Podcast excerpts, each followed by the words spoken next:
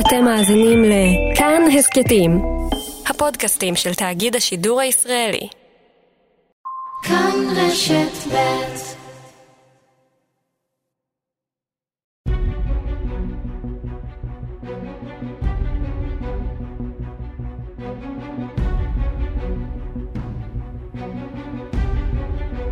כנסת נכבדה, 70 שנה לכנסת. עורך ומגיש, איזי מן.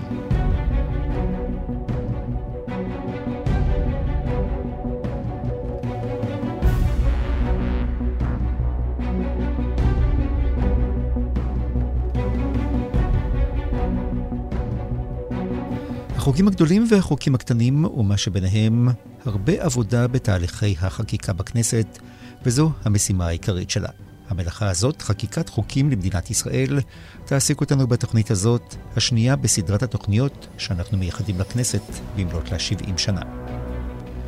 שלום לכם, חוקים רבים חקיקה הכנסת, עוד מעט נשמע כמה וגם מי מציע אותם בדרך כלל. בשעה הזאת נדבר על הנהלים ועל הדרכים שבהן נחקק חוק בישראל מאז הרעיון ועד שהחוק נרשם ברשומות, ספר החוקים שלנו. נשמע על היוזמות ומעט מאחוריהן, כמו תמיד נכיר לדקות אחדות את האנשים שמאחורי חברי הכנסת. כמו בכל תוכנית נתעכב בפינה אחת במשכן הכנסת ונעשה בה סיור וירטואלי. גם נכיר עוד מושג פרלמנטרי ועוד. איתי רחלי לוי התחקירנית, נצא לדרך, האזנה נעימה.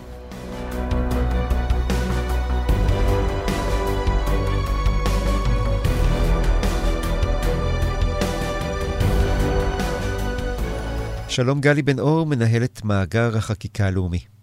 שלום. קודם כל, לפני שניכנס לחוקים ונשמע כמה חוקים הכנסת חוקקה ב-70 שנותיה, מה זה מאגר החקיקה הלאומי? מאגר החקיקה הלאומי הוא יוזמה של הכנסת, שבו מוצג לראשונה לציבור הרחב המידע על כל חוקי המדינה והצעות החוק, החוקים כמו שהם נחקקו וחוקי המדינה שנוצרים מהם. אה, חוק יכול ליצור הסדר חדש בחקיקה שלא היה קיים קודם לכן, ואז מדובר בחוק חדש, או שהוא יכול לתקן חוק קיים שכבר מסדיר נושא מסוים, ואז הוא מצטרף לרשימת התיקונים שלו. בעצם, את כל המידע הזה, עד היום, עד שמאגר החקיקה הלאומי הוקם, המדינה לא הציגה לציבור הרחב, לא המדינה ולא הכנסת, ובדצמבר 2014 עלה לראשונה מאגר החקיקה הלאומי שהציג את החוקים כפי שנחקקו ואת חוקי המדינה, ובדצמבר 2016 הצגנו לראשונה לציבור את הליך החקיקה של הצעות החוק. כלומר, אפשר לעקוב באתר אחרי כל השלבים של, של החוק, מרגע שהוא הועלה עד אישורו הסופי. בדיוק. בעצם הכנסת היא סוג של מפעל, והמפעל הזה מייצר הצעות חוק שהמטרה שלהם להפוך לחוקים. ואנחנו מאפשרים לציבור להיכנס לפס הייצור ולראות בדיוק איך הוא עובד. מהשלב הראשון שבו הממשלה מגישה הצעת חוק, או חבר כנסת מגיש הצעת חוק ומניח אותה על השולחן, ומה קורה לה לאורך הדרך, לאן היא מועברת. למליאה, לוועדה, כל סוג לפי ההליך שנקבע לו בתקנון הכנסת. ו... מה שנצבר לתוך דף ההצעה במאגר, אלה מסמכי הנוסח, שמשתכללים ומשתנים לאורך חיי ההצעה, ומצטברים הכישורים לדיונים במליאה ובוועדה והפרוטוקולים שלהם. ובעצם מה שנוצר זה מין מגש מסודר כזה ויפה, שבתוכו כל המסמכים מוצגים, ובסיום חייה של ההצעה, אנחנו בודקים מה קרה איתה. מה, מה החוק שהתקבל, מה הוא עושה לנו מבחינת החוקים במדינת ישראל. שוב, האם יוצר חוק חדש או מתקן חוק קיים, אנחנו מעדכנים את הנתונים, ובהתאם זה מוצג במאגר. אז המפעל הזה מייצר חוקים. כמה חוקים ייצר מפעל הכנסת אה, מיום הקמתו? אה, אז זו שאלה ממש טובה. האמת היא שהנתונים שיש לי עכשיו, הם הולכים אפילו אחורה, בגלל שהחקיקה במדינת ישראל לא באה בחלל ריק. זה לא שהכנסת הראשונה חוקקה וקודם לא היה לנו כלום. לפני הכנסת הראשונה הייתה את מועצת המדינה הזמנית, ולפניה היה פה את השלטון המנדטורי. ועוד יש חוקים מימי השלטון הטורקי אפילו. ואפילו יש חוקים מימי השלטון הטורקי. אחד הדברים הנחמדים פה זה שאנחנו עוסקים במשהו שהוא יותר דומה לחפירה ארכיאולוגית. ובחפירה ארכיאולוגית עושים את הדברים בצורה מאוד מסודרת. אז לתקופה העות'מאנית, האמת שעוד לא חפרנו וסידרנו את כל המידע. אנחנו עכשיו בעיצומה של החפירה בתקופה המנדטורית, כבר יש הרבה מידע באתר, אבל יש לנו עוד נתונים שאנחנו רוצים להשלים ולהציג. לגבי חוקי המדינה, כנראה שיש לנו את התמונה המלאה. אז מתקופת המנדט ועד היום, יש בישראל 1,590 חוקים. מהכנסת הראשונה ועד היום נחקקו כ-7,000 חוקים. שחלקם חדשים לגמרי, כמו למשל חוק השבות, שמטבע הדברים לא היה קודם. נכון. הנושא החשוב השני שדנה בו השבוע הכנסת הוא חוק השבות, הקובע את זכותו של כל יהודי לעלות לישראל, וחוק האזרחות, הקובע זכותו של כל עולה לאזרחות ישראלית. ראש הממשלה הגדיר את שני החוקים הללו, השלובים זה בזה, כמגילת הזכויות הניתנת על ידי מדינת ישראל לעם היהודי. הצעת חוק האזרחות הוגשה למליאה בליווי דברי הסבר מפי שר הפנים מר משה שפירא. ביום שחוק האזרחות ייכנס לתקפו, יהיו לאזרחים ישראלים כל היהודים שיהיו תושבי המדינה באותו יום. בעתיד יתווספו לאזרחי המדינה היהודים שייוולדו בה ואלו שיבואו אליה כעולים. האזרחים יהיו ברובם הגדול בני העם היהודי. חברי הכנסת, עכשיו נקראים אתם להשלים מלאכה חשובה זו על מנת לתת למדינה אחד מחוקי היסוד שלה. כ' בתמוז, יום הזיכרון לחוזה מדינת היהודים, אישרה הכנסת פה אחד את חוק השבות. וגם תוקנו חוקים בריטים. נכון. תוקנו חוקים בריטים וגם הוחלפו חוקים בריטים. זאת אומרת, הכנסת הסתכלה על חקיקה בריטית ואמרה, טוב, זה כבר לא רלוונטי, אנחנו רוצים לנסח את זה אחרת. אה, אחת הדוגמאות היפות זה החוק להגנת חיית הבר מ-1952. הזווית הבריטית הייתה אה, להתיר לצוד חיות בר בישראל. אחד מהתחביבים שאנחנו מכירים אצל הבריטים זה ציד. בתקופת הכנסת השנייה הסתכלו על החוק הזה ואמרו, לא, אנחנו רוצים לשנות את ההסתכלות בכלל. אנחנו רוצים לאפשר לצוד רק במקרים שזה לא יגרום להכחדה של חיית הבר, בגלל שאנחנו כבר מסתכלים יותר על הקטע של הסביבה ואיך אנחנו, האדם, חי בתוך הסביבה שלו. כבר אז. כבר אז, וזה מאוד יפה לראות שינוי בנקודת המבט. והפכו בעצם את החוק, שינו את הכיוון שלו. עכשיו תגידי, איזו כנסת חוקקה הכי הרבה חוקים? יש חיתוכים כאלה הרי. אחד הדברים שהגענו בזכות הקמת המאגר לזה שאנחנו מסתכלים על כל הנתונים ומקטלגים אותם ובאמת מסדרים אותם לכל הכנסות. זה מעניין לראות ששלוש הכנסות הראשונות, הכנסת הראשונה, השנייה והשלישית, הן אלה שחוקקו הכי הרבה חוקים חדשים, וזה באמת לא מפתיע.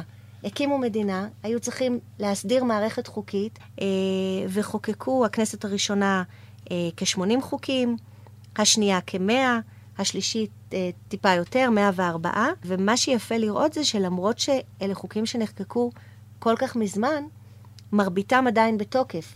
חלקם כבר בוטלו או נושענו במהלך השנים, אבל חלק מהם וחלק הארי עדיין בתוקף, וזה מה שיפה כשלהבדיל מנושאים אחרים שאתה כותב לגביהם דברים, חוק הוא אמור להיות לעולם ועד.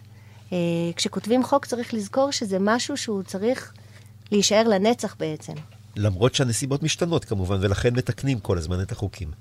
נכון, אז באמת יש הליך של תיקון, וגם בכל זאת, אה, לחזות את העתיד זה מאוד קשה, אז לפעמים כשכותבים חוק ומנסים להסדיר נושא מסוים, לא חושבים על שינויים טכנולוגיים למשל, או כל מיני התפתחויות, או בעיות שנוצרות, רוצים להסדיר בעיה אחת ויוצרים בעיה אחרת, ואז צריך לתקן. אבל באמת, זה אחד הדברים שצריך מאוד להיזהר בו ולעשות אותו מאוד ביישוב ובשיקול דעת, אה, כדי להיות בטוחים שעושים את ההסדר הכי טוב שאפשר. כתוב פה בחוק אצלנו, קוראים לו כך לימוד חובה.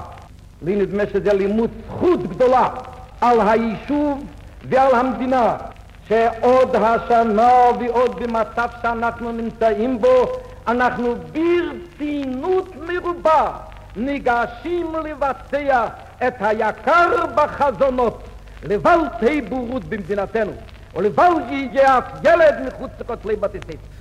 שר החינוך הראשון לימים נשיא המדינה השלישי, זלמן שזר, חמישה בספטמבר 1949. אלה הדברים שאמר בעת שהגיש לכנסת את הצעת חוק לימוד חובה, המוכר יותר בשמו העממי, חוק חינוך חובה. כנסת נכבדה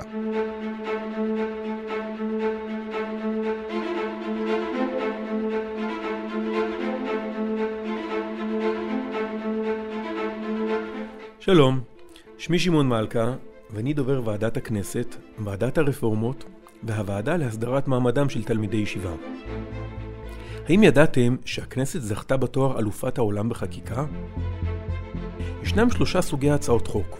הצעת חוק ממשלתית, הצעה שהממשלה מציעה לכנסת לחוקק, הצעת חוק פרטית, הצעה שמציעים חבר, חבר כנסת או קבוצת חברי כנסת, והצעת חוק מטעם ועדה, הצעה שמציעה אחת מוועדות הכנסת. תהליך אישור הצעת חוק הוא תהליך ארוך ומורכב. ואולם, להצעת חוק ממשלתית יש קיצור דרך. בעוד הצעת חוק פרטית נידונה ומאושרת בארבעה הצבעות במליאת הכנסת, הצבעות שמכונות קריאות, הצעת חוק ממשלתית או הצעת חוק מטעם ועדה, די לה בשלוש הצבעות. בין הצבעה להצבעה במליאה, ועדה מוועדות הכנסת שעוסקת דרך קבע בנושא ההצעה דנה בהצעת החוק, עורכת בה שינויים בהתאם לצורך, ומכינה אותה להצבעה במליאה. רק בתום הדיונים וההצבעות, הצעת החוק נכנסת לספר חוקים של מדינת ישראל. בשלב זה היא גם מפורסמת ברשומות, העיתון הרשמי של המדינה. הצעת חוק היא כלי פרלמנטרי חשוב, שבאמצעותו אפשר להשפיע על חיי אזרחי מדינת ישראל. לא תמיד תהליך החקיקה מגיע לכדי סיום, ולעיתים תרומת הצעת החוק היא בעצם העלאת נושא חשוב על סדר היום הציבורי, או העידוד הממשלה לעשות מעשה. בכנסת העשרים, שכהונתה תסתיים בבחירות הקרובות, הונחו על שולחן הכנסת 5,997 הצעות חוק פרטיות, אולם מתוכן רק ב-246 הושלמה המלאכה, והן נכנסו לספר החוקים שלנו. בנוסף להצעות חוק הפרטיות, הכנסת העשרים חוקקה גם 359 חוקים שהוצאו על ידי הממשלה. הכנסת הרביעית הייתה הכנסת הדלה ביותר מבחינת חקיקה, והיא אישרה שלושה ימים לאחר כינוסה הראשון הוא חוק המעבר. הסעיף הראשון בחוק קובע לבית המחוקקים במדינת ישראל יקרא הכנסת, לאספה המכוננת יקרא הכנסת הראשונה, לציר האספה המכוננת יקרא חבר הכנסת. ספר החוקים של מדינת ישראל מונה 986 חוקים בתוקף. 15 מהם הם חוקי יסוד.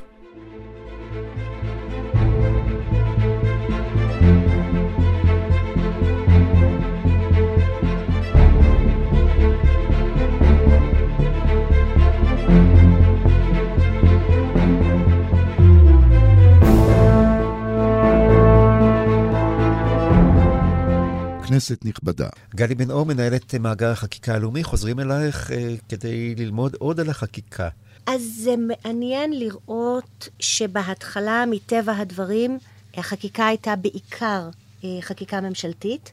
בכנסות הראשונות אנחנו רואים שהונחו על שולחן הכנסת כמויות קטנות של הצעות חוק פרטיות. אנחנו אפילו לא היינו מודעים לזה שאנחנו לא מכירים את כל הצעות החוק הפרטיות שהונחו.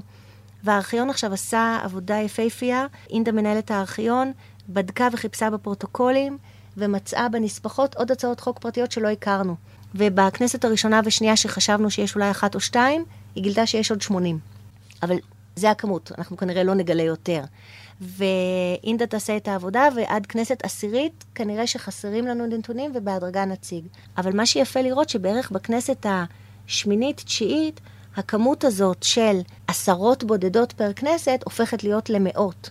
וזה גדל עוד ועוד, כשהנתונים שאנחנו מדברים עליהם בארבע הכנסות האחרונות זה אלפים, ואלפים רבים. כנסת 16 אה, הוגשו, אה, הונחו למעלה מ-4,700 הצעות חוק פרטיות, ואלה המספרים גם בכנסות הבאות. כנסת 19 שהמשך כהונה שלה היה קצר יותר, רק 2,900. המון. המון.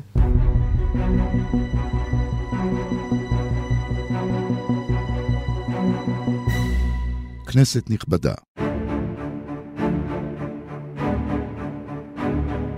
מאה עשרים פלוס, האנשים שמאחורי חברי הכנסת. שמי הילה לוי, אני עובדת בכנסת 24 שנים כקצרנית פרלמנטרית בכירה, ורושמת את דיוני הכנסת בוועדות ובמליאת הכנסת. את שפת הקצרנות למדתי אצל מורה פרטית, היא העמידה כמה דורות של קצרניות בכנסת. היינו יושבות שתינו אצלה במטבח עם בלוק הקצרנות המפורסם ו-24 עפרונות מחודדים היטב. אחרי שהסתיימו הלימודים הטכניים, היה עליי לתרגל את מהירות הכתיבה במשך עשר שעות בכל יום, כדי להגיע למהירות פרלמנטרית כ-80 מילים בדקה. זאת שפה שזורמת לי בדם, וגם כשאני שומעת שיר ברדיו, אני כותבת, במרכאות, את המילים באוויר בקצרנות.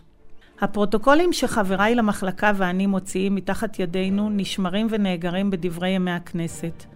פעמים רבות הם משמשים כעדות בבתי משפט לדברים שנאמרו או לא נאמרו בדיון. הפרוטוקולים מגיעים לבג"ץ כסימוכין וגם מהווים כלי עזר בחקיקת חוקים, בוועדת האתיקה של הכנסת ובתיקונים שנעשים בתקנון הכנסת.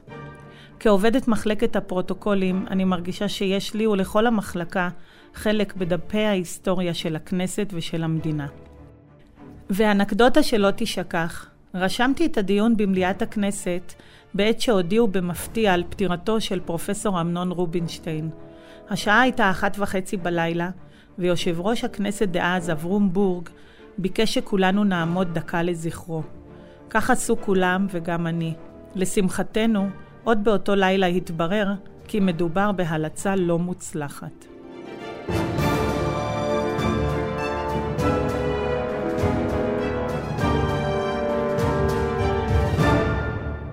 שלום שר המשפטים וחבר הכנסת לשעבר מאיר שטרית. שלום איזי וערב טוב. אני מחזיר אותך אל חוק המידע הגנטי. מה זה אומר לך עכשיו במבט לאחור כשאנחנו מסתכלים uh, כמה? כמעט 19 שנים אחורה. אחורה. נכון. זה אומר, כל משמח אותי שצדקתי כמעט בכל מילה שהכנתי את החוק הזה. וזה חוק שעבדתי עליו מאוד מאוד קשה. אחד החוקים בעיניי הגדולים, ואחד הראשונים בעולם. שבעקבותיי הלכו הרבה מאוד פרלמנטים בעולם וחוקקו חוקים דומים. הסתבר לי בזמנו שכאשר התחלתי לגוע בכלל בנושא מכל מיני סיבות, חלקם סיבה אחת גם דרך התנסות פרטית, אה, הסתבר לי שבעצם אין שום הסגרה בארץ לבדיקות גנטיות. אז לפני שתמשיך, מאיר שטרית, ותספר בראייה לאחור על העבודה המאומצת לחקיקת החוק, בוא נזכר בדברים שאמרת אז, בשנת 2000, בריאיון אצלנו לענת דוידוב בתוכנית בחצי היום. נדמה לי שעל פי מה ששלחת לנו, מפחיד אותך קצת שהושלם המיפוי של הגנום האנושי. אתה פועל לקידום הצעת חוק לחיסיון מידע גנטי. לא, אני לא מפחד מזה. אז מה? כמיקרוביולוג לשעבר, להפך, אני מאוד שמח, אני חושב שזה צעד גדול מאוד קדימה למדע, אבל בגלל הבעיות האתיות שבעניין, ובגלל הבעיות שזה יוצר, ההתפתחות הזו חייבים להיות מאוד מאוד זהירים בשימוש בכלי הזה. אני התחלתי את החקיקה בעניין הזה כבר בכנסת שעברה, ובאמת הצלחתי להעביר את החוק בקריאה ראשונה אחרי הרבה מאוד דיונים עם כל הגנטיקאים המומחים בארץ ועם המשרדי הממשלה הנוגעים בדבר. לצערי הכנסת התפזרה לפני תום החקיקה, ולכן אני ממשיך את החקיקה בכנסת הזאת, מתוך מגמה להביא אותה בהקדם האפשרי לקריאה שנייה ושלישית. היום הנושא הזה בארץ בכלל לא מוסדר. כשאת הולכת לעשות בדיקה גנטית, אין שום נוהל או כלי שאומר בעצם, שנותן לך כקליינטית, כמי שעושה בדיקה כזו, את האינפורמציה, מה המשמעות של הבדיקה, איזה אינפורמציה אפשר להפיק ממנה, מה השימושים שיעשו בבדיקה שלך, איזה זכויות יש לך על ה... אין הגנה על הדבר הזה. היום הכל פרוץ. נגיד שאדם הולך ועושה בדיקה גנטית ומבקש לעשות ביטוח לעצמו. אוטומטית הוא מחתימים אותו על מכתב על ויתור על סודיות רפואית. אז יכולים להגיש את תיק הרפואי שלו, רואים בדיקה גנטית. הבדיקה הגנטית יכולה להראות היום כבר כנטייה למחלה של כמעט 500 מחלות.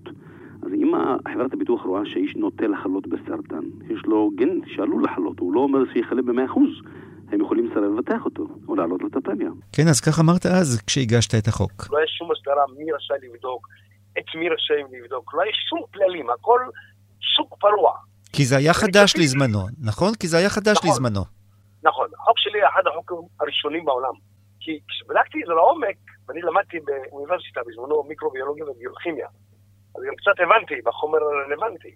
ונדהמתי מכך שבארץ אין הסדרה של העניין הזה בכלל, בכלל, בכלל. איך הגעתי בכלל לחוק? זה גם כן סיפור בפני עצמו. זהו, זאת, מאיפה בא הרעיון הזה, מעבר לסיפור אישי שתכף נדבר עליו?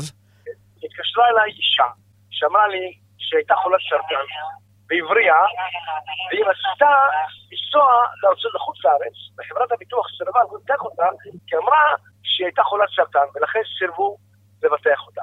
ואז התחלתי להיכנס לעומק, ללמוד מה קורה בתחום הזה, ומצאתי באמת שוק פרוע לחלוטין. החוק בשבילי בעצם הסביר מי רשאי לעשות בדיקה גנטית, מהם התנאים לביצוע בדיקה גנטית, מה עושים בדגימה שלוקחים מאנשים. כלומר, מכל הזוויות האפשריות כיסינו את הנושא בצורה מקסימליסטית, ניהלתי את הדיונים בחוק הזה בשתי כנסות. אמרתי שעם השנים תהיה התפתחות של הגנטיקה, וצפיתי שיום אחד בטיפת דם אפשר בבדיקה אחת לראות אפשרות לחמשת אלפים מחלות שונות. ולכן זה מסוכן מאוד להשאיר את זה פרוע וצריך לבדוק ולגרום לכך שיהיה אחריות למי שעושה את הבדיקות. וכפי שצפיתי זה קרה היום באמת, אחרי שעשו את הגנום ריצוף הגנט האנושי, בכל בדיקה גנטית רגילה אתה יכול לראות שאדם יכול להיות נשא למאות מחלות. האם חברת הביטוח צריכה לדעת מזה? התשובה שלי היא לא. האם מקום העבודה צריך לביטול לדעת מזה? התשובה שלי היא לא. לכן החוק שלי אוסר במפורש על חברות הביטוח ועל מקומות עבודה להסתכל בתוצאות של בדיקות גנטיות גם כשאתה מוותר על סודיות רפואי. ואני רוצה לומר לך שאני, בכנסת האחרונה שהייתי בה, עשיתי כבר תיקונים, סדרת תיקונים, גם כן חוק מאוד כבד, תיקונים לחוק הזה.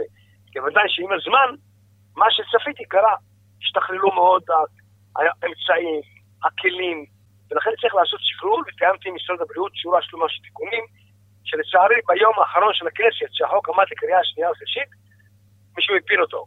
נפל, הוציא אותו, והתוצאה היא שהחוק, ההמשך של החוק לא תוקן. תגיד, במבט לאחור, כמה אנרגיות, כמה זמן זה דורש מחבר כנסת שעוסק עוד בדברים אחרים וגם אה, חבר בוועדות, כמה אנרגיות זה דרש ממך? תלוי בחבר הכנסת, כמה הוא מוכן להיות לעבוד על העניין. לכתוב סתם חוק עם שני משפטים זה קורס קטן מאוד. אני עבדתי על החוק הזה, כמו שאמרתי לך, שנים. גם להכין אותו, ואחר כך גם לעבוד עליו בכנסת. אם אתה רוצה באמת לעשות חוק רציני, שישמר בספר חוקים, שישרת את המדינה לאורך זמן, אתה חייב להשקיע בזה הרבה מאוד זמן. אם אתה סתם עושה חקיקה שיגידו, אני חוקקתי חוק, אז באמת צחוק מהעבודה, זה לא עובד, וזה גם לפעמים גם מזיק. לצערי הרב, הנייר סובל הכל, יש בכנסת קלות בלתי נסבלת של חקיקה. אתה רואה חברי כנסת מגישים מאות רבות של הצעות חוק שאין להם שום סיכוי אי פעם אפילו לעבור דיון או להתממש. ובכל זאת ממשיכים להגיש הצעות חוק שמטרפות את המערכת. כי כל חוק שמגישים, משרד המשפטים צריך להכין תיק, היועצים המשפטיים של הכנסת צריכים לעמוד עליו. ואגב, צריך לדעתי להגביל את מספר הצעות החוק שחבר הכנסת יכול להניח על השולחן. הצעתי את זה בעבר, לצערי הכנסת לא קיבלה, הצעתי להגביל את זה לעשר הצעות חוק בלבד לשנה. כאשר אם אתה רוצה להגיש הצעת חוק חדשה, אתה חייב למשוך אחת מהישנות שלך. כדי להגביל את החקיקה ולהפוך אותה ליותר רצינית. לצערי זה לא עבר, ואני חושב שהחוק הזה למשל, שהפך להיות אחד החוקים הראשונים בעולם, והפך כלי בידי כל מערכת הבריאות ושינה באופן דרסטי את כל מה שמתרחש בבדיקות הגנטיות, חוק שאני יכול לומר עליו, חוק ששירת מטרה גדולה מאוד. בשנת 2000, כשאתה העלית את הצעת החוק הזאת, זה כבר היה שבע שנים אחרי שאתה איבדת את בתך מירי, זכרה לברכה, נערה בת 15, והחוק הגנטי הזה של המידע הגנטי יכול היה לעזור להציל אותה? לא. תראה, אני עשתה את כל הבדיקות האפשריות, החוק לא היה משפיע לחלוטין, כי רמת הרפואה הייתה כזו, בזמנו, והטיפול היה כזה, שכנראה לא יכול היה להציל אותה. אני בטוח שאם היום היא הייתה חולה, בתנאים של היום, אפשר היה להציל אותה. אנחנו עברנו איתה מאבק של שנתיים וחצי בבתי חולים בארץ, בעולם, אצל כל המומחים אפשריים בכל שיטות הרפואה, ולצערי הרב נכשלנו. אבל אני, עצם העובדה שביליתי את החודשים בלילות בבתי חולים ובטיפולים שונים בארץ ובעולם, הפכו אותי להיות מאוד רגיש לנושא. ולכן, כאשר בתי נפטרה, אני חוקקתי חוק, חוק קטן מה שנקרא, בתחום הסרטן, שקובע שכל הורה שיש לו ילד חולה סרטן שעובר טיפולים כימותרפיים, שני ההורים זכאים לחופשה של חודש ימים כל אחד על חשבון החופש שמגיע להם או שיגיע להם בעתיד. כי ראיתי לצערי איך ההורים שנמצאים בבתי חולים, הילדים שלהם בטיפול כימותרפי, סובלים מהתעמרויות של מקומות העבודה ולפעמים מפיטורים ומאיומי פיטורים. וחשבתי שזה נורא ואיום שהאבא שנמצא במצב כזה, שנאלץ להיות עם הילד שלו, טיפול הכי נורא שיכול להיות לילד, גם סובל באותו זמן מעבודה מאיומים של פיטורים בכל מיני מקומות, והחוק הזה גם עבר לשמחתי, אבל זה פתח אותי לטפל בנושאים האלה, ולכן באמת במשך השנים הייתי מעורב בהמון תחומים וחקיקה בתחום הזה. אז בעצם מה שאתה ש... אומר, בעצם מה שאתה אומר, מאיר שטרית, שחוקים רבים שאנחנו, האזרחים, נהנים מהם, באים בסופו של דבר מאיזושהי נגיעה אישית כזאת או אחרת של חבר כנסת כזה או אחר, בתחום, זאת אומרת, חוויה אישית שעבר איזשהו חבר כנסת, מדרבנת אותו. לפעמים, כן, בהחלט. לפעמים כן. אז במבט לאחור, כשאתה מסתכל על הכנסות הרבות שהיית חבר בהן, אתה יכול עכשיו, כפנסיונר נאמר, להסתכל בגאווה על העשייה שלך בתחום החקיקה. בהחלט. אני לא עשיתי חוקים שלי למצוא חן בעיני מישהו. יש לי חוקים שבעיניי היו חשובים לחברה, למדינה, לחינוך, לביטחון, תחומים רבים, זוגות צעירים. חגגתי חוקים רבים שמגנים על האזרח, גם כשר משפטים. עשיתי חוקים רבים שתיקנו עוולות נוראיות. החוק של הוצאה לתיקון חוק הוצאה לפועל, שהיו זורקים אנשים מהבית בגלל רחובות קטנים של 2,000 דולר, והם מגישים להם חשבונות של 50 אלף דולר, והם לא משלמים, זורקים איתם מהבית. מצאתי, לצערי הרב, מצב שקראתי לו בכנסת סדום ועמורה, שאנשים בבתי משפט היו זורקים מהבית שלהם, היו מוציאים 8,500 צווי פינוי בשנה בגלל איחור קטן במשכנתה, והיו זורקים בפועל מהבית 2,500 משפחות. תיקנתי את החוק, כך שהיום היכולת לזרוק מישהו מהבית שלו ירדה כמעט לאפס. שוב, תיקון, תיקון עולם בעיניי, כיוון שזה באמת הציל אלפי משפחות כל שנה מלהיזרק מהבית שלהם. זה רחוב קטן של אלף או אלפיים דולר. ואולי המילה תיקון עולם באמת מתמצתת. אה, שר המשפטים וחבר הכנסת לשעבר מאיר שטרית, תודה רבה לך. תודה רבה. תודה רבה.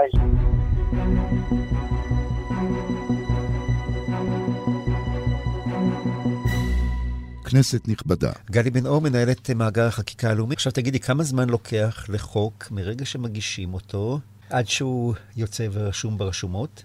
זה קצת כמו לשאול אה, כמה עולה לתפור חליפה ליתום, בגלל שזה מאוד שונה. וזה גם, דרך אגב, לא תלוי באורך של החוק. זאת אומרת, יכולה להיות הצעת חוק שכוללת עמוד אחד, אבל היא תעורר הרבה מאוד בעיות, ואז יתקיימו עליה הרבה מאוד דיונים בוועדה, ואולי גם הרבה מאוד דיונים במליאה. חוק ארוך בדרך כלל יגזול יותר זמן, כי בכל זאת, קוראים את הנוסח, מדברים, עוברים על כל מילה, בוודאי בדיוני הוועדה, אבל זה יכול להיות בין כמה שנים, כנסת שלמה, חוק גם יכול לקפוץ מכנסת לכנסת, אבל רק מאחת לשנייה, לא יותר מזה. זה מה שנקרא רציפות. אם הצעת חוק עברה קריאה ראשונה בכנסת אחת ולא הושלמו הליכי החקיקה, הכנסת יכולה להחליט על רציפות, להכיל עליה רציפות, וימשיכו הליכי החקיקה בכנסת שלאחר מכן. זאת אומרת שזה בעצם עד שמונה שנים. אבל זה גם יכול להיות אפילו יום אחד. יש הצעות חוק שעברו ביום אחד. כלומר, הספיקו לרדת לוועדה אחרי קריאה ראשונה ולחזור עוד באותו יום לקריאה שנייה או שלישית. אם יש איזושהי דחיפות, מישהו מחליט שזה מאוד חשוב, כשהמישהו זה בדרך כלל הממשלה, יש לה צורך באיזשהו הסדר חקיקתי מסוים, אז יריצו את הדברים מאוד מהר. אבל זה יוצא דופן, זה לא קורה הרבה. כלומר, עבודת החקיקה היא עבודה סיזיפית שיש בה המון שלבים, אבל איפה נתקעים השלבים בעיקר בוועדות?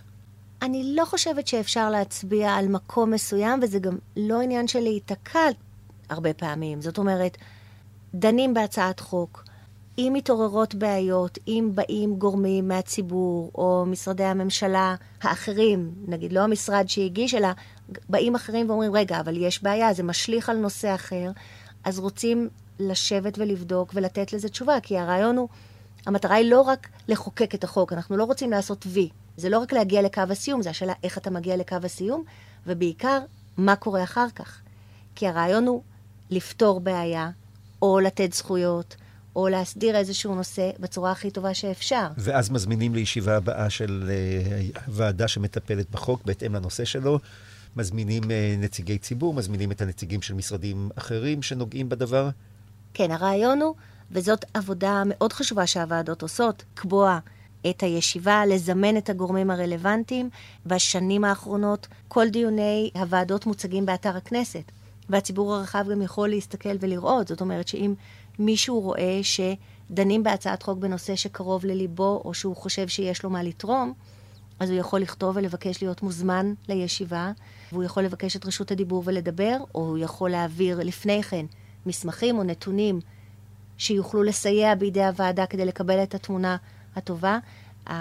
ככל שיש יותר נתונים, עובדות ומידע, אז ההסדר שייקבע יהיה הסדר טוב יותר. כלומר, אזרח שמקשיב לנו עכשיו, יכול בעצם לפנות לוועדה ולהגיד, יש לי מה להגיד בנושא? כן, וזה קורה הרבה. זה קורה הרבה, במגוון רחב של נושאים. דיוני המליאה הם סגורים, רק חברי הכנסת נכנסים למליאה, רק להם יש רשות דיבור ורק הם יכולים להצביע. בוועדות, שוב, יכולים להצביע רק חברי הכנסת, אבל לקבל רשות דיבור, יכולים לבוא, לקבל מי שהגיע לישיבה וביקש את רשות הדיבור, ואפשר גם להניח מסמכים על שולחן הוועדה, לבקש מהוועדה. לשלוח מסמך, לשלוח סקירה, חוות דעת. גורמי חברה אזרחית עושים את זה הרבה מאוד, ומעבירים מידע ונתונים, וזה מעשיר מאוד את הדיונים. כנסת נכבדה.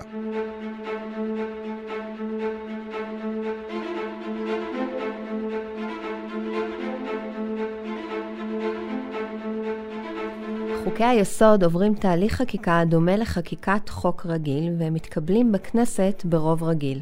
גם מעמדם המשפטי של חוקי היסוד אינו מיוחד, פרט לסעיפים מסוימים שהם משוריינים מפני שינוי, וחוקים שקיבלו מעמד ייחודי.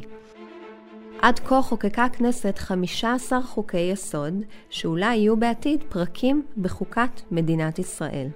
חוקי היסוד גם תוקנו פעמים רבות, וחלקם אף הוחלפו. חוקים אלה שונים מחוקים רגילים במעמדם, בתוכנם ובצורתם. בתוכנם חוקי היסוד אמורים להביא לידי ביטוי את ערכיה של מדינת ישראל כמדינה יהודית ודמוקרטית. עליהם לקבוע את מבנה המשטר, להגדיר את סמכויות רשויות השלטון ואת מערכת הגומלין בין הרשויות, ולהבטיח את זכויות האדם והאזרח. חוקי היסוד שונים מחוקים רגילים גם בצורתם. בכותרתו של חוק היסוד מופיע הציון חוק יסוד. ניסוחו צריך להיות כללי, ולא מצוינת בו שנת החקיקה. תמר פוקס, מנהלת מרכז המבקרים של הכנסת, עוד מונח מהלקסיקון של הבית.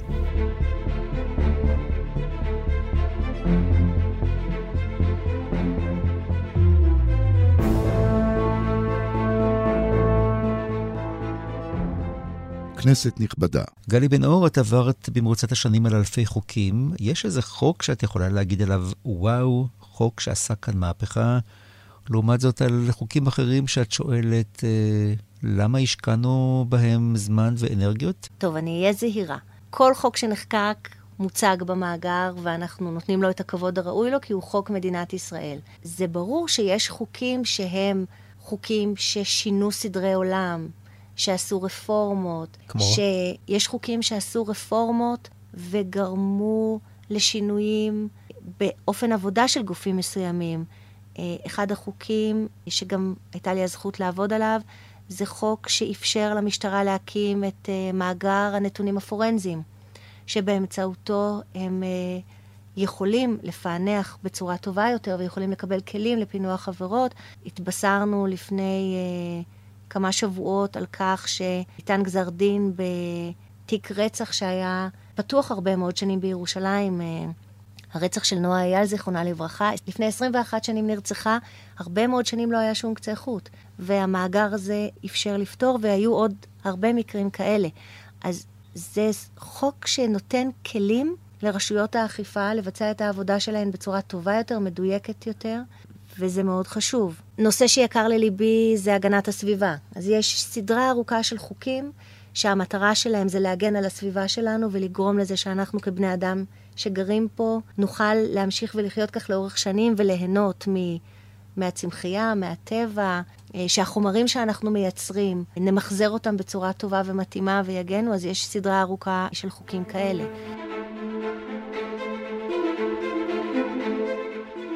שלום זאב קולר, לשעבר אקולוג של מחוז המרכז ברשות הטבע והגנים. שלום, שלום. חוק שמירת הסביבה החופית, התשס"ד 2004, מכונה בקיצור חוק החופים. אני מחזיר נכון. אותך לשם. מה עשה לך החוק הזה? או, החוק הזה פתח אה, למעשה מערכת הגנה שלמה על קבוצות רבות של בעלי חיים, כשמתוך כולן אני, אני אבחר לספר דווקא על uh, צבי הים. שזה קרוב ללבך. Uh, נכון, זה קרוב לליבי. גם, גם זה קרוב לליבי. Uh, אלה בעלי חיים גדולים שחיים כל חייהם בים, אבל לצורך הרבייה שלהם הם חייבים לעלות ליבשה. הנקבות צריכות להטיל את הביצים שלהם בחוף חולי, נקי, מסודר, בלי הפרעות. הן חוזרות לים והביצים נשארות אה, בחול בתוך גומה בחול למשך חודשיים בערך, עד הבקיעה ועד שובם של הקטנים הבוקעים אל הים. ולכן ברור ששמירה על הסביבה הזאת היא בעצם שמירה על חוליה קריטית במחזור החיים של אה, בעל חיים, אחד מהחשובים שבים. תספר לנו מה החוף... קרה קודם, מה היה קודם בעצם? בעצם, בעצם החוף היה פרוץ לכל דבר, החל מקריאת חול, ואני מדבר על תופעה שהייתה נפוצה בימיה הראשונים של המדינה, אה, לאחר מכן קריאת צלעי אה, חוף, אותם סלעים שמשמשים לגינון ולקישוט בפארקים, שהיו נלקחים ממש מחוף הים תוך פגיעה עצומה בחוף. כל הנושא הזה של אה, נסיעה בכלי רכב על החוף. הטרקטורונים. טרקטורונים, ג'יפים, טנדרים, כל רכב רב מנוע, שהנסיעה על החוף היא חלק מהבילוי אה, סוף שבוע שלהם. זאת פגיעה עצומה בחצבי הים. אוסיף גם, אה, למשל, מסיבות, מסיבות חוף, שבשנים האחרונות התחילו לבצע על חוף הים בקיץ. גם הן גורם אה, מאוד מאוד מפריע. תאורה, תאורת אה, רחובות באותם חלקים שקרובים לחוף, שמאוד משפיע על היכולת של הצבים הקטנים לחזור חזרה לים אחר כך. כלומר, יש פה בעצם מגוון שלם של פעילויות שלנו, של בני האדם, בחוף, שזה די נגזר בעצם מזה שהחוף הוא, הוא, אנחנו רואים אותו כאזור נופש, קיץ וכיף. אבל עבור חלק מבעלי החיים של הים, השמירה על השלמות של החוף והתפקוד שלו היא ממש קריטית. זה ההישרדות שלהם. קריטית בדיוק, קריטית להמשך קיום המין בכלל. עכשיו, בעקבות, אתה ראית כמה שנים שחלפו בעקבות אה, יישום החוק, כמה שאפשר לאכוף אותו, ולא תמיד לצערנו כל החוקים אה, נאכפים. הרבייה גדלה למשל של הצבים? הרבייה של הצבים גדלה, מאוד uh, מספר הקינים של צבי הים שאנחנו סופרים היום לאורך החופים גדל פי שלוש וארבע. זה גם בגלל פעילות של uh, הרבה מאוד אנשים, פקחים ברשות הטבע והגנים ומתנדבים, שבעונת ההטלה נוסעים ועוברים לאורך כל החופים ומטפלים בקינים של צבי הים. אז זה הטיפול, אבל כשאנחנו מדברים על חוק, בעצם מה שאתה אומר, חוק גם צריך לאכוף אותו. נכון. אה, אני חושב שבצד הזה אנחנו, אנחנו אה, קצת חלשים. הייתי אומר שאנחנו יכולים להיות הרבה הרבה יותר חזקים. כמה זמן אתם זעקתם עד שהחוק הזה יצא? כי חוק ראשון בעצם מונח בכנסת, הצעת חוק פרטית הונחה כבר בשנת 99, חוק של עוזי לנדאו. מהליכוד וחבר הכנסת אופיר פינס אז מהעבודה, כלומר יש גם קונצנזוס בין המפלגות לגבי הנושא הזה. כן, זה נכון. זה התחיל ב-1999, החוק נחקק רק ב-2004. כמה זמן אבל קודם אתם כבר זעקתם וביקשתם וניסיתם להפעיל כל השפעה שזה יגיע לכנסת ושמישהו אה, יזיז את העניינים?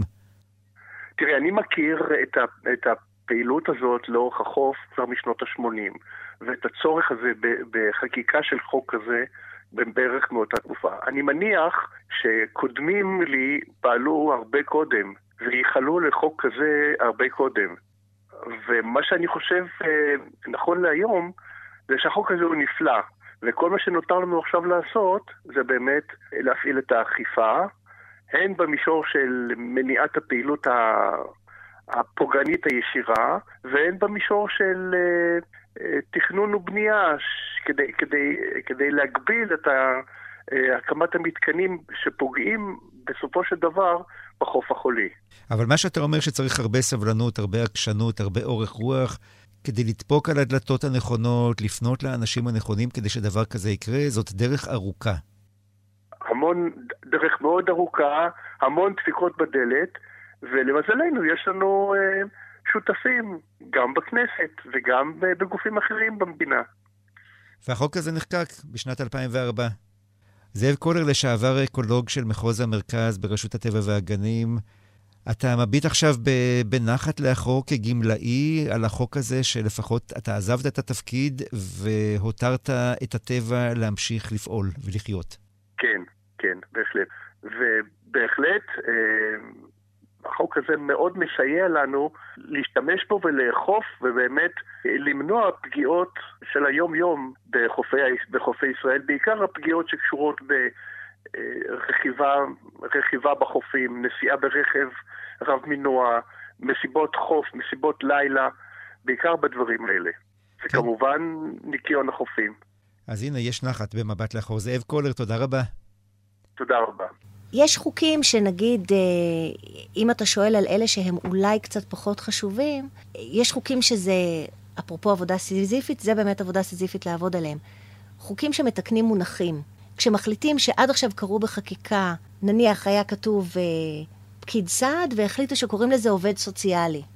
המשמעות היא שצריך בכמה עשרות חוקים לעשות את התיקון הזה ולהחליף את המונח. כולנו מכירים בוורד את החפש החלף. אין בחקיקה חפש החלף. כותבים כל פעם את השם של החוק ואת המראה מקום שלו, ומתקנים בדיוק את המונח.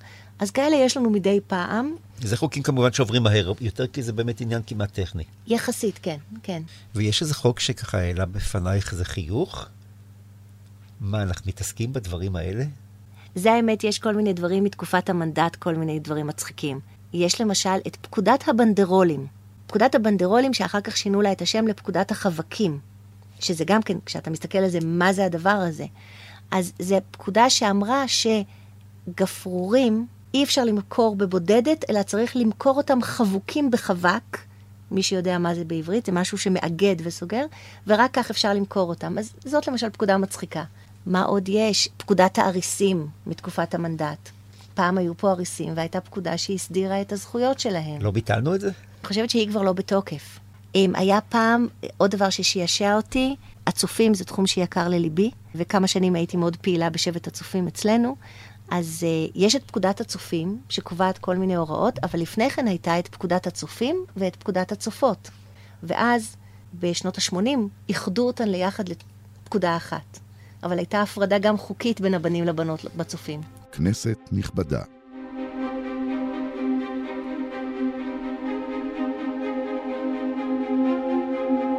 שלום, שמי שלומי עדין ואני מדריך במרכז המבקרים של הכנסת. אנחנו נמצאים בתערוכת ראשי ממשלה בנעלי בית, אשר נחנכה בחודש אדר תשע"ד, מרץ 2014, ונמצאת בקומת הממשלה שבכנסת. בתערוכה מוצגים צילומים מרגעים יומיומיים, אנושיים ולא פורמליים של ראשי הממשלה אשר כיהנו מקום המדינה ועד ימינו אנו. 42 התצלומים התלויים בין לשכתו של ראש הממשלה ללשכת יושב ראש הכנסת נתפסו כולם בעדשות מצלמותיהם של צלמי לשכת העיתונות הממשלתית. צלמים שמלווים במשך השנים את ראשי הממשלה, בנקודות זמן היסטוריות ומכריעות, אך גם ברגעים מעונבים קצת פחות ומשפחתיים קצת יותר. התערוכה נערכת ביוזמה משותפת של יושב ראש הכנסת יואל יולי אדלשטיין ושל לשכת העיתונות הממשלתית, שנוסדה על ידי ראש הממשלה הראשון דוד בן גוריון, עוד בתפקידו כיושב ראש ההסתדרות הציונית. אפשר לראות בתערוכה את מנחם בגין, מכבה עם נכדתו נר על עוגה ביום הולדתו כאשר מלאו לו 65 שנים, את אהוד אולמרט, בריצת בוקר עם שומרי ראשו בהייד פארק, את יצחק שמיר צופה במסך קטן בלשכתו בירושלים במשחק כדורסל בין מכבי לצ'סקה, והנה יצחק רבין משחק עם נכדו יונתן בבריכה בעת חופשה בקיסריה. בטקסט המלווה את התערוכה נכתב ביתו של האדם הוא מבצרו. בתוך הבית, במבצר פנימה, אדם, כל אדם, יכול להסתובב בנעלי בית. בקרב בני המשפחה, בסביבה הטבעית, אבא הוא לא אדוני ראש הממשלה, הוא פשוט אבא. בגינה או בבריכה, עם הילדים או הנכדים, גם אנשי הברזל עם עצבי הפלדה מתרככים לרגע, ונהנים מרגעים נדירים של נחת ונינוחות, ומרגעי קסם אנושי שמשרים עלינו הקרובים מכל. אישית, התערוכה אהובה עליי מאוד, מפני שהיא מזכירה לנו את הברור מכל, אך הנשכח בקלות, מנהיגים הם בני אדם. אני מזמין אתכם לבוא ולבקר בכנסת לאחר הבחירות.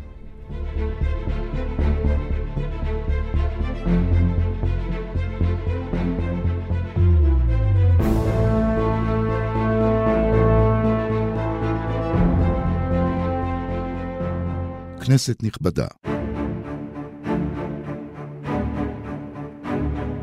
מאה עשרים פלוס, האנשים שמאחורי חברי הכנסת. שמי שרון סופר, אחראית על תחום האומנות במשכן הכנסת ועוצרת התערוכות של הכנסת.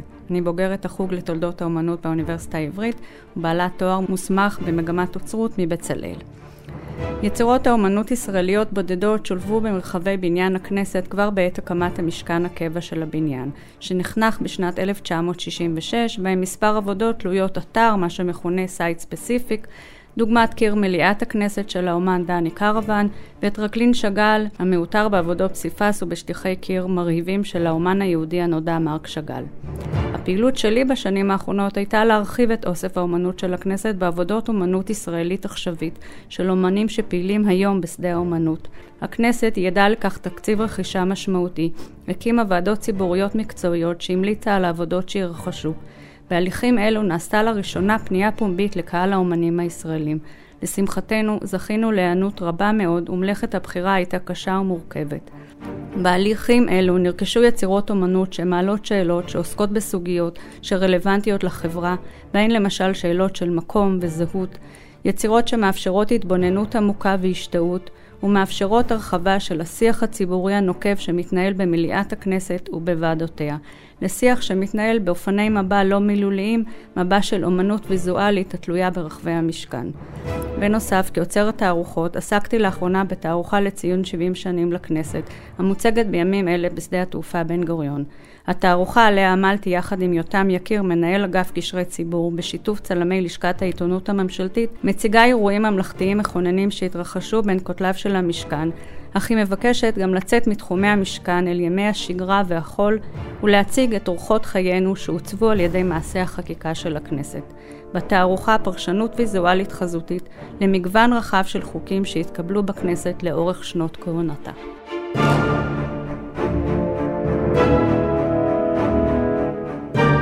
גלי בן אור, בעבודה שלך כמנהלת מאגר החקיקה הלאומי, את נתקלת אה, בכל כך הרבה מידע. מה, את יודעת, הדבר שמרגש אותך בעבודה הזאת, שלכאורה היא עבודה כמעט משפטית, על פניו יבשה, כי מדובר בנוסחים של חוקים, ובכל זאת, יש משימה ויש שליחות. דבר ראשון, זה ממש לא משעמם. וכל מי שעובד על זה בכנסת, אנחנו נהנים בצורה בלתי רגילה מהזכות ומהיכולת שלנו לחשוף את המידע לציבור הרחב. יש כמה דברים מאוד משמעותיים במאגר החקיקה.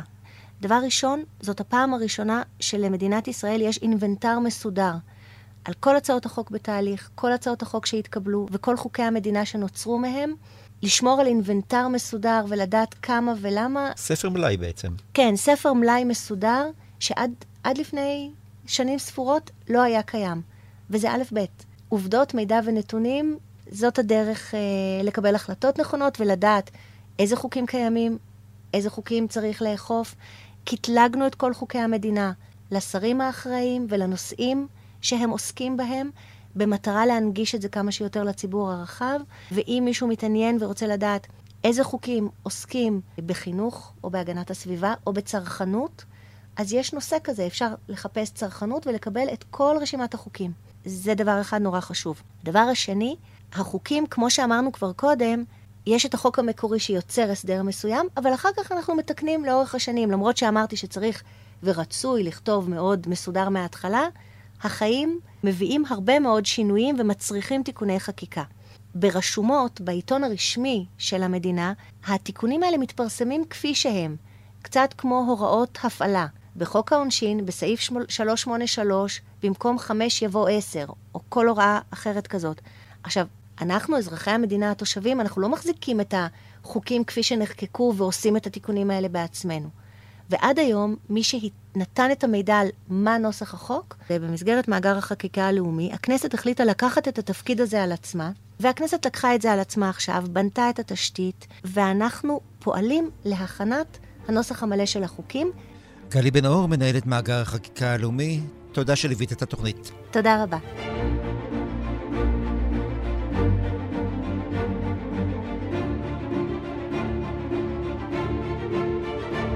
שמענו מעט על החוקים ועל החקיקה בישראל, גם מעט על המחוקקים ועל דרך העבודה שלהם, ובכלל צעדנו במסדרונות הכנסת ופגשנו גם מעט מהאנשים שעושים את העבודה, גם ראינו עוד פינה במשכן. בשבוע הבא נזכר בנאומים הגדולים שנישאו בכנסת. כאן רחלי לוי התחקירנית, ואני זימן, עורך ומגיש, שלום.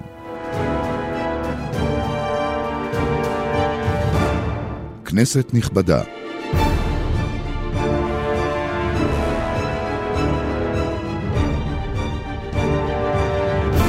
שבעים שנה לכנסת.